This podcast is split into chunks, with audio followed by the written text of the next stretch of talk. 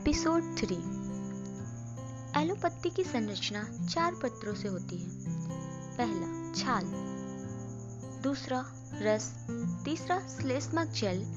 चौथा, एलोवेरा में आठ आवश्यक अमीनो एसिड्स होते हैं, जिनकी ज़रूरत इंसान को होती है। लेकिन शरीर उन्हें नहीं बना सकता।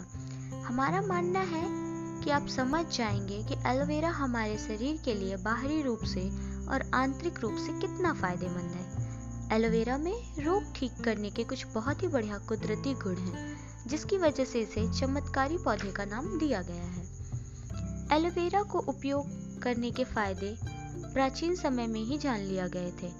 आज भी लोग एलोवेरा को उसके अनेक पौष्टिक और रोगहर गुणों के उपयोग करते हैं। कई लोग एलोपत्ती का गूदा और आंतरिक रूप से उपयोग किए जाता है, लेकिन एलोवेरा उत्पाद को उपयोग करने के फ़ायदे जानने से पहले आपको एलोवेरा के बारे में जानना चाहिए।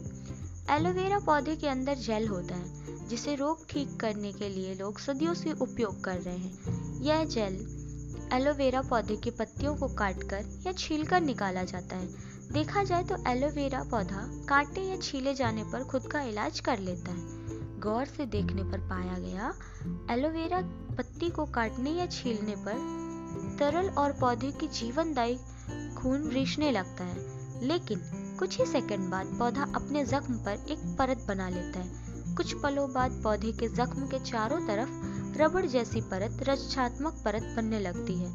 कुछ ही समय बाद पौधे का जख्म पूरी तरह भर जाता है।